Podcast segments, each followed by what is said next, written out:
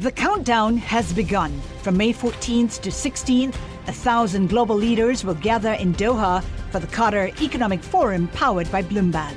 Join heads of state, influential ministers, and leading CEOs to make new connections, gain unique insights, and uncover valuable opportunities in one of the world's most rapidly rising regions. Request your invite for this exclusive event at QatarEconomicForum.com. Welcome to the Bloomberg Law Podcast. I'm June Grosso. Every day, we bring you insight and analysis into the most important legal news of the day. You can find more episodes of the Bloomberg Law Podcast on Apple Podcasts, SoundCloud, and on Bloomberg.com/podcasts. The U.S. Supreme Court has refused to clear the federal government to resume executions after a 16 year hiatus. The justices rejected a bid by the Trump administration to lift a trial judge's order that blocked the executions of four inmates. The judge ruling that the new execution procedures approved by Attorney General William Barr violate the Federal Death Penalty Act. Joining me is Jeffrey Fagan, a professor at Columbia Law School. This Supreme Court ruling seems to just delay the inevitable appeal to come. So, can it be called a victory for those who are opposed to the death penalty? Well, I think it's a victory in general for everybody, opposed or not opposed, because the court's basically saying that there are established judicial processes that they want the government to adhere to. And just simply because the government says, well, we've solved the execution protocol problem, we can proceed, that's not the case. There are procedures for review of that claim and so on. So I think that this is following the rule of law, and I think that's a victory for everybody. The U.S. Solicitor General, Noel Francisco, told the Supreme Court that the inmates were suing over a, quote, purely procedural violation. Do you agree with that? Is this purely procedural? Not at all. At least one of the inmates is suing over um, I'm not sure if it's in the main case, but it certainly is one of the five ex- scheduled executions. He's suing over, over the validity of the death sentence itself that he's facing. There were questions in that particular case about whether prosecutors withheld full information, particularly about his involvement in the crime, the defendant's involvement in the crime itself. So there's a question there of whether or not the person is culpable at a level that's sufficient to justify execution. There's another case where they're alleging um, racial bias. Uh, this is a Native American defendant.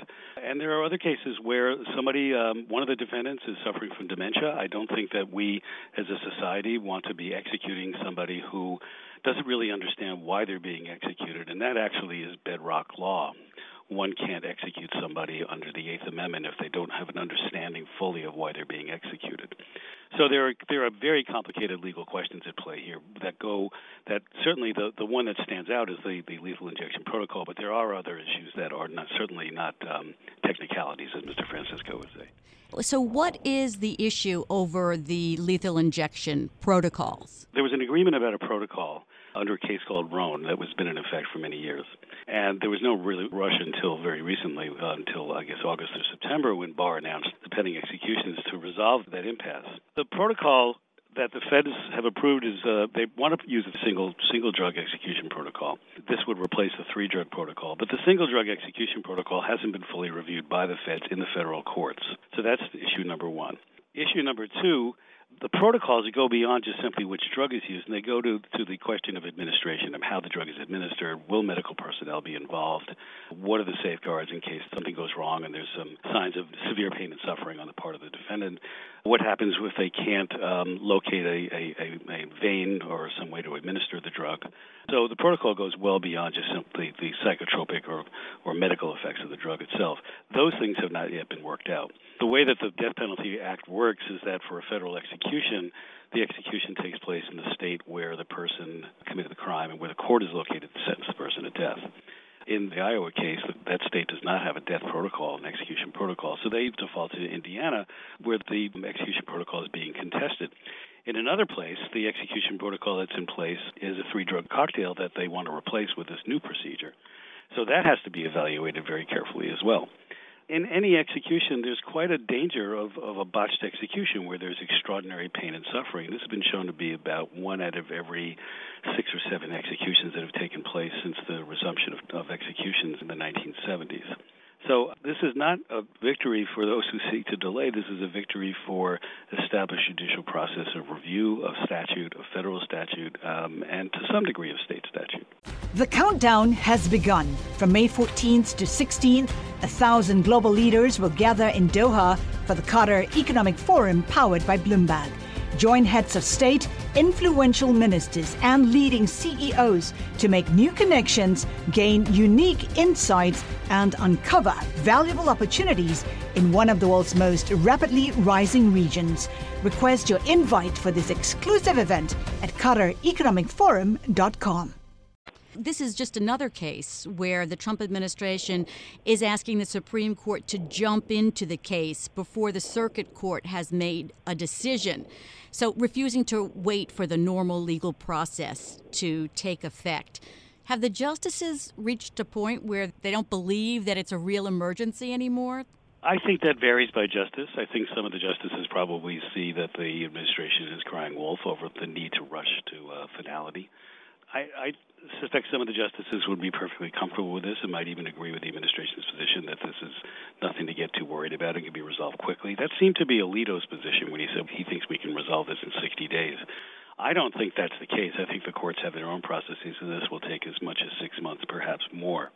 It's hard to read Justice Roberts, Chief Justice Roberts. He did not weigh in one way or the other. He just simply went along with the majority that agreed to delay the execution order. So it's hard to say whether or not they think that once again the administration is seeking uh, an end run is the wrong term. just simply to speed up the process in order to achieve a particular policy goal.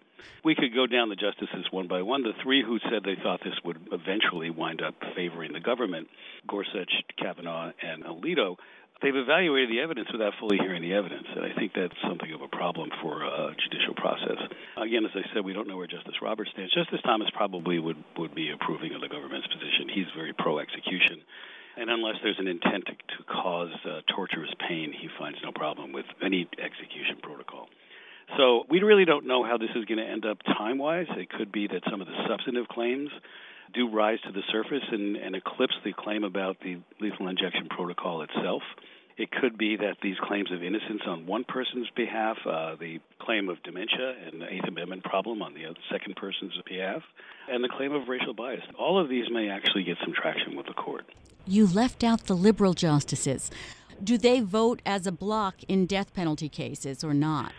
No, not always. There are many death penalty cases which appeal for a Supreme Court hearing and which are denied the hearing. So they certainly are going along with the decision to execute somebody when they agree to the to the denial of the petition for um, hearing the case. So no, they're not voting as a block. Perhaps in appellate cases they seem to, and in particular in lethal injection cases they do seem to vote as a block, and that goes back as far as the 2008 case in Baze v. Rees and the 2012 case in Glossip and in the 2018 case in Bucklew, on all three of these cases, they did vote as a block, and I think they have problems with a number of issues about lethal injection. One of which is just simply the the lack of attention to the details of the protocols themselves. As I mentioned before, it's beyond just the drug.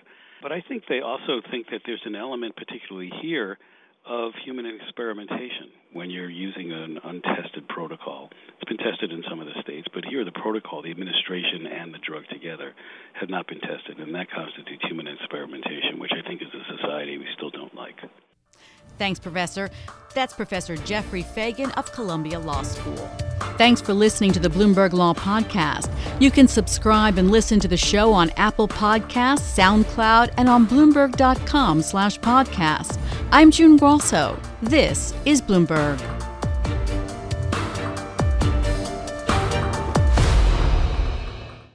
The countdown has begun. From May 14th to 16th, a thousand global leaders will gather in Doha for the Qatar Economic Forum powered by Bloomberg. Join heads of state, influential ministers, and leading CEOs to make new connections, gain unique insights, and uncover valuable opportunities in one of the world's most rapidly rising regions. Request your invite for this exclusive event at QatarEconomicForum.com.